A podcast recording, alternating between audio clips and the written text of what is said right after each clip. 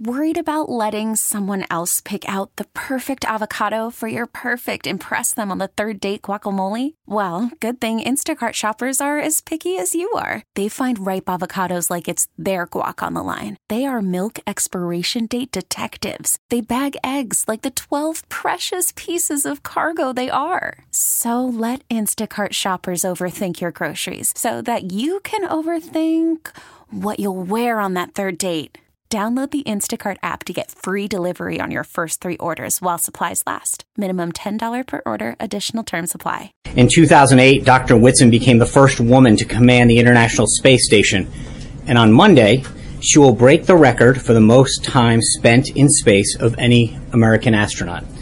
The president, joined by his daughter Ivanka and NASA astronaut Kate Rubin, will congratulate Dr. Whitson on this incredible accomplishment and discuss the importance of encouraging women to pursue careers in STEM fields science, technology, engineering, and math.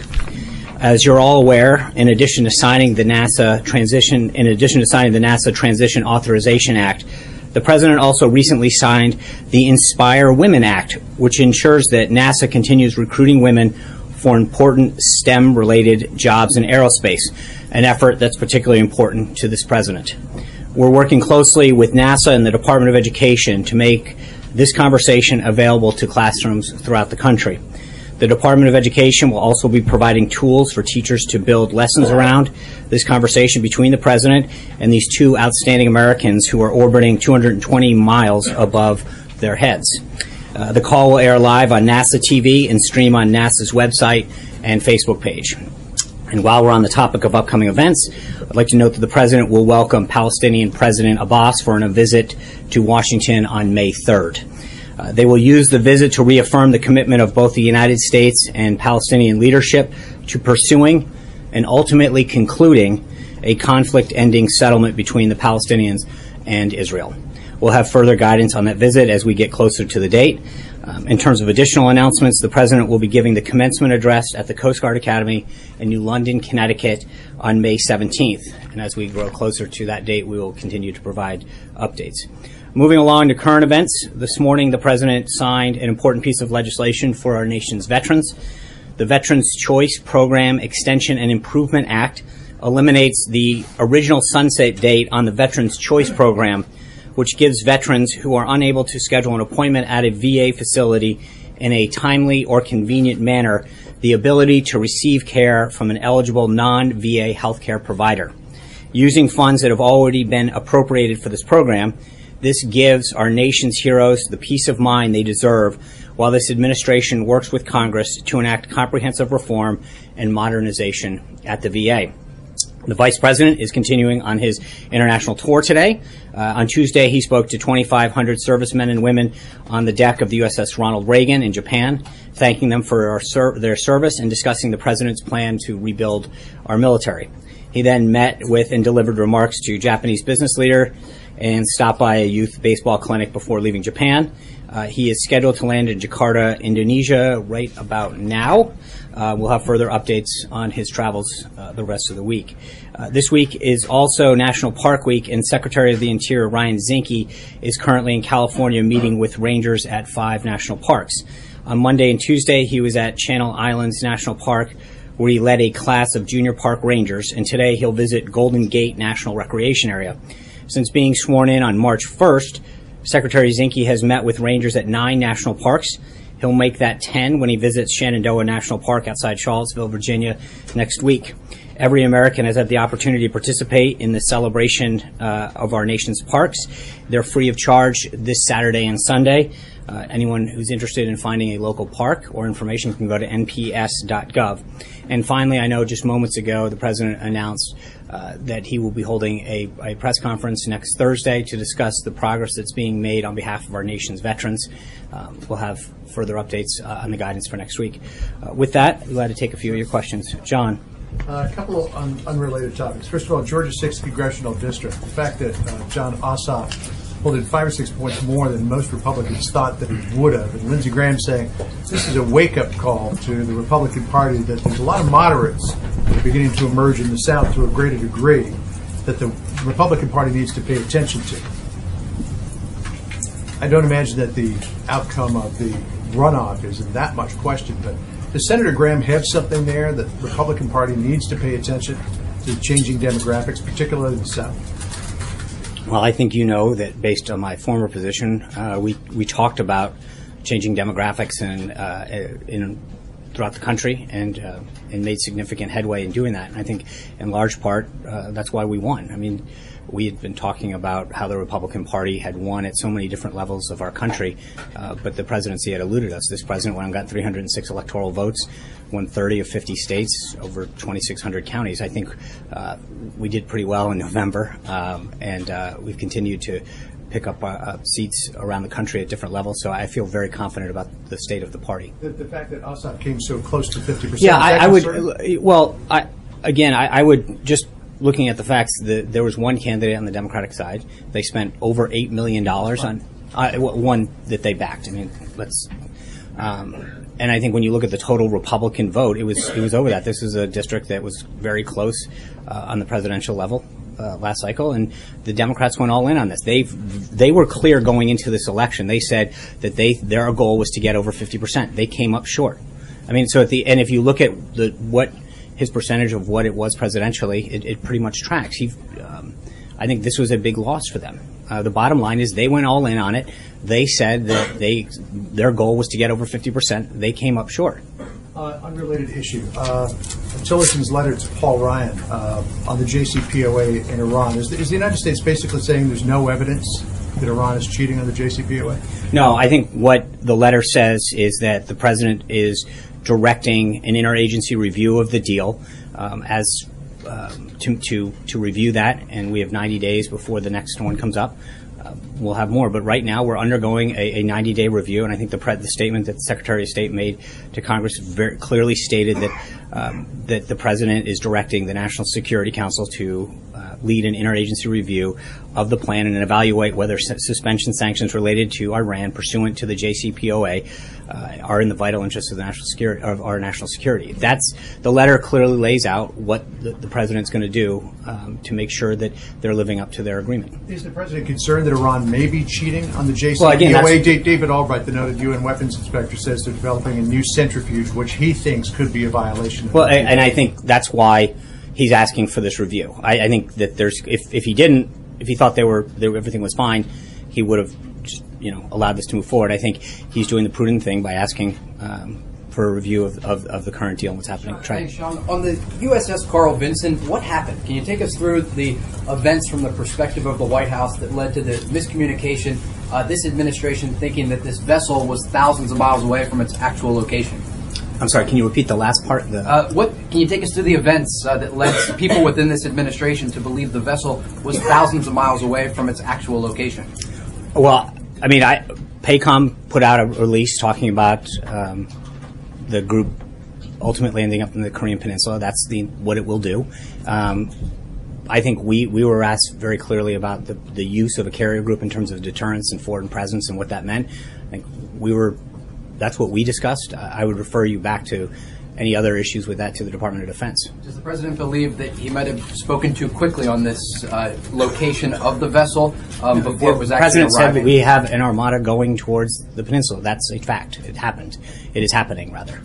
Sean, yeah. Sean, I just, just want to follow up on that. Um, you know, obviously, when the president of the United States says there's military hardware going to a region in the middle of a crisis on the Korean Peninsula, the allies of the United States are encouraged.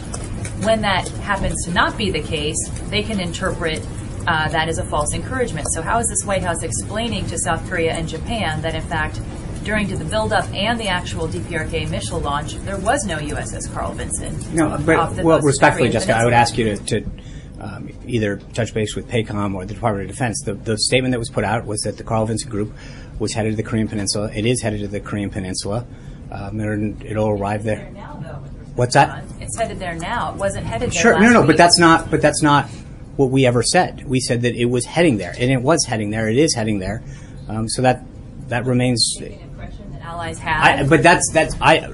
If there's an impression, um, then I, that's not then there should have been clarification from people who were seeking it. But I mean, PACOM put out a release talking about what its ultimate destination was going to be, um, and that's where it ended up. Caitlin. Well, why did the administration never clarify? Because it definitely, the intent in media reports was that it was headed there now, and now it's going to be But, but that wasn't, later. with all due respect, that's not my. We were asked a question. Trump commented on it. I know, no, no, no, that's not true. What I was asked was what what signal did it send that it was going there, and I answered that question correctly at the time. That it signaled foreign presence, um, strength, and a reassurance to our allies. That's a true statement. Um, you're asking me why you didn't know better. I, I don't know. That's a question that should have been followed up with either PACOM or, or the Department of Defense. But the question, the only question that we were asked was what signal it sends, and I think we answered that very correctly at the I time. think it was a little misleading. No one found out about it until a picture was posted on a What do you mean? What, what part is misleading? I'm trying to figure that out. We were asked a question about what signal it sent. We answered the question on what signal it sent. Uh, I'm not the one who commented on timing. What's misleading is that people thought it was headed there now, and now it's going to be there weeks later. They thought it was already headed I, there. I, and but. It again, was that's an the- exercise I, I understand going the there. question, right? But what I'm getting at is, um, it, it, it was announced that it was going. It will be there.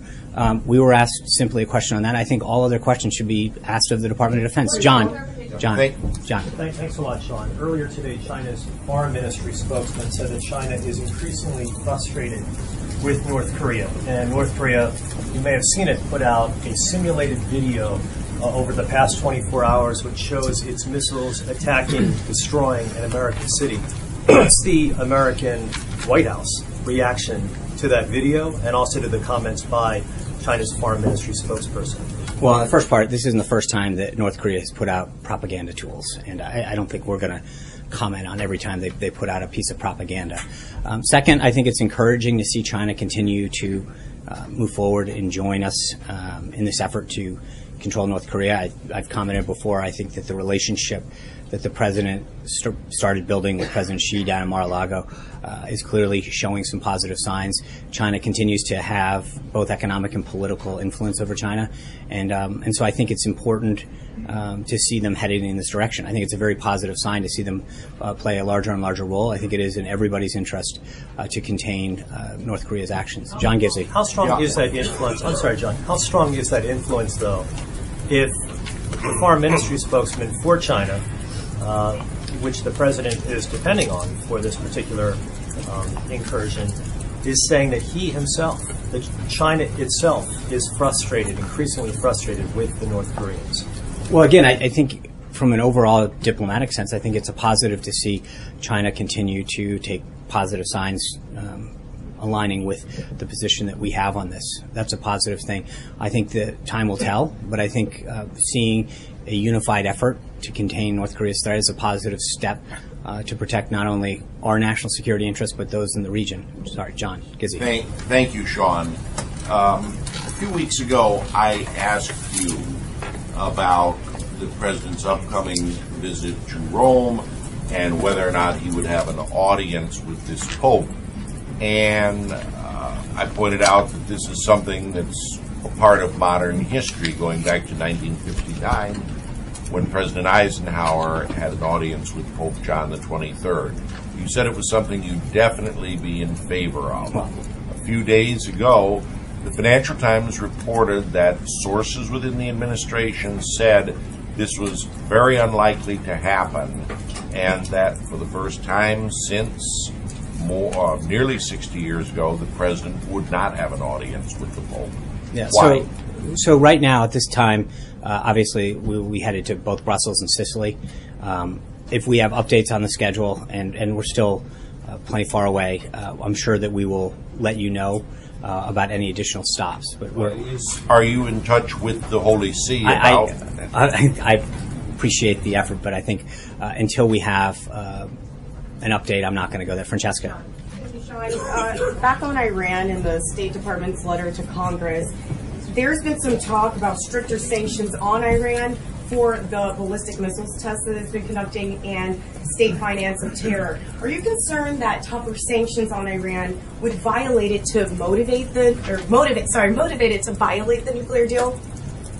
Well, I, I obviously any action that we would take uh, if we did uh, is something that gets vetted through the interagency process, and all of those kind of considerations are taken in terms of uh, trying to achieve the effect that we want. So, uh, sanctions have been an effective tool in, in many cases, and uh, and I think that.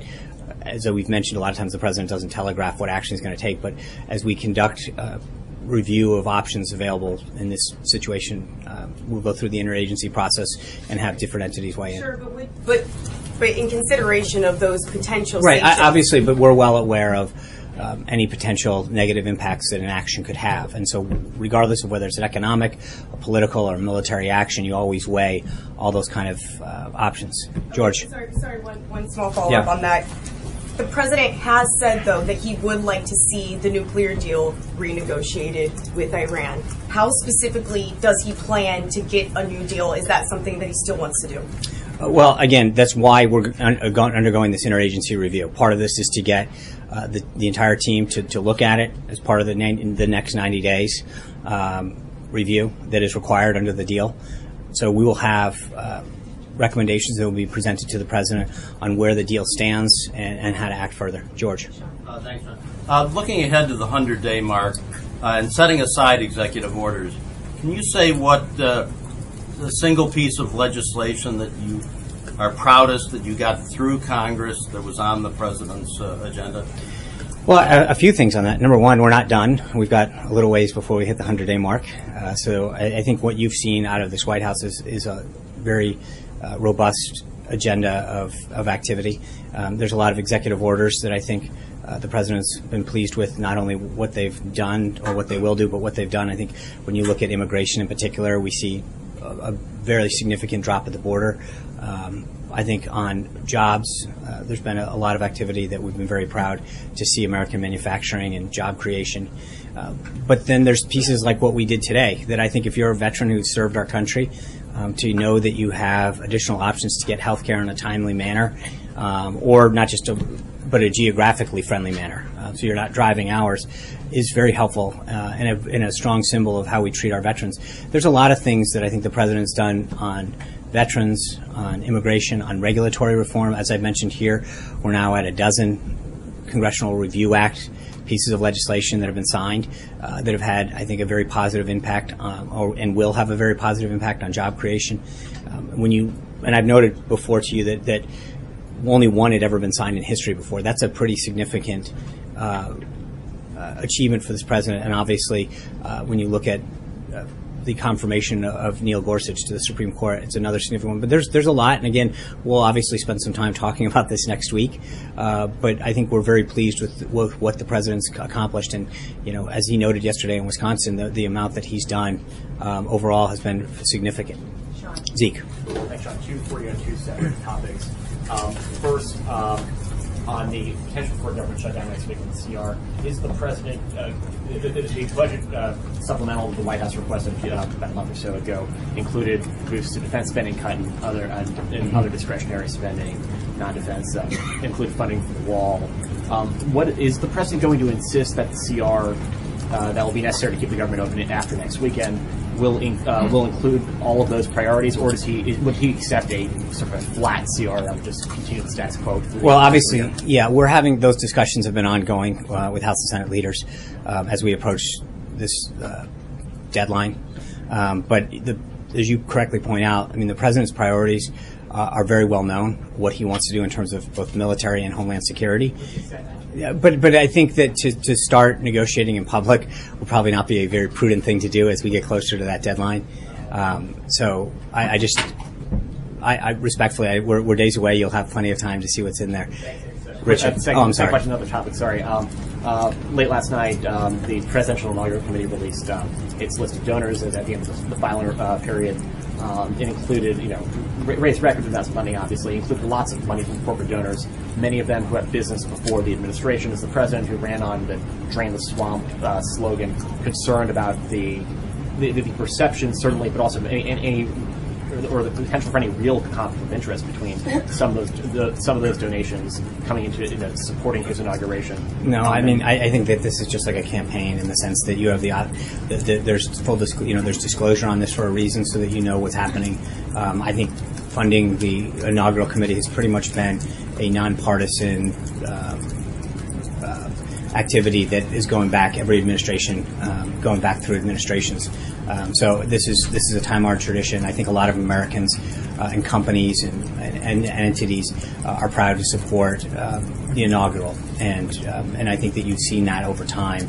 The people who have been uh, there are a lot of people who, who really take pride in helping us uh, show the world a peaceful transformation of power. Richard, Thank you, Sean. I just want to go back to uh, Wisconsin yesterday. Uh, you want to go back, huh? That's nice.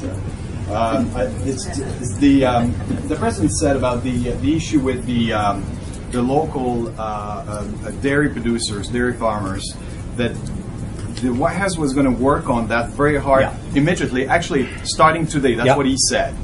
Uh, calling Canada and asking for solution. Uh, has the White House been in contact with uh, with anybody in Canada, in Ottawa? Uh, I'll, I'll have an update for you, um, hopefully at some point on that.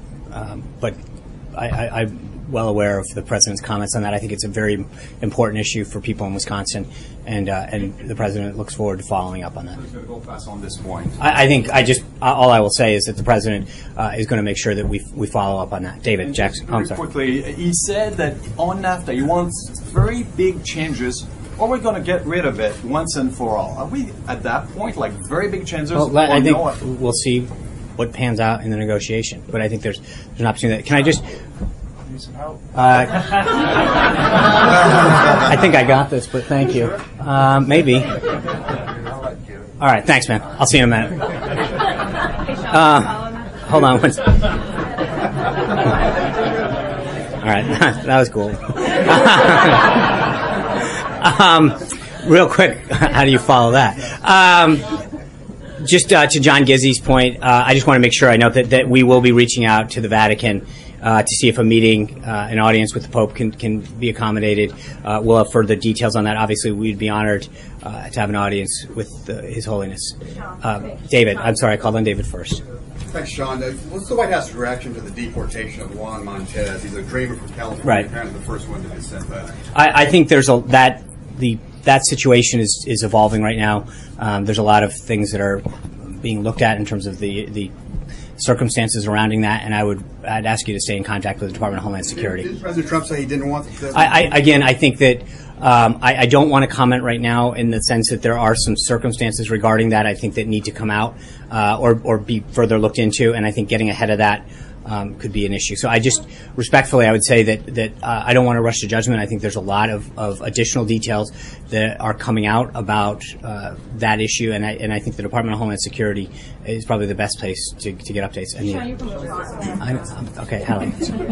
Thank you. Two topics, and one of those is a follow. But I want to ask about GA uh, Georgia Six here. You can ask Ron. Two quick ones on that. Is the president planning to campaign for the Republican challenger there? Will he go to Georgia to out the vote? Um, I don't know if, if needed. I think the president's going to make sure that he does everything he can to uh, to maintain majorities and, and further the party. But we'll see if we're needed. Is he expending too much political capital on a race that Republicans should be winning easily? Well, I, I, I you know, it's interesting. I, I, I thought that some of the coverage was a little intriguing as I watched it. Suddenly, that that the, the Democrats went all in on this race. They spent over eight point three million dollars.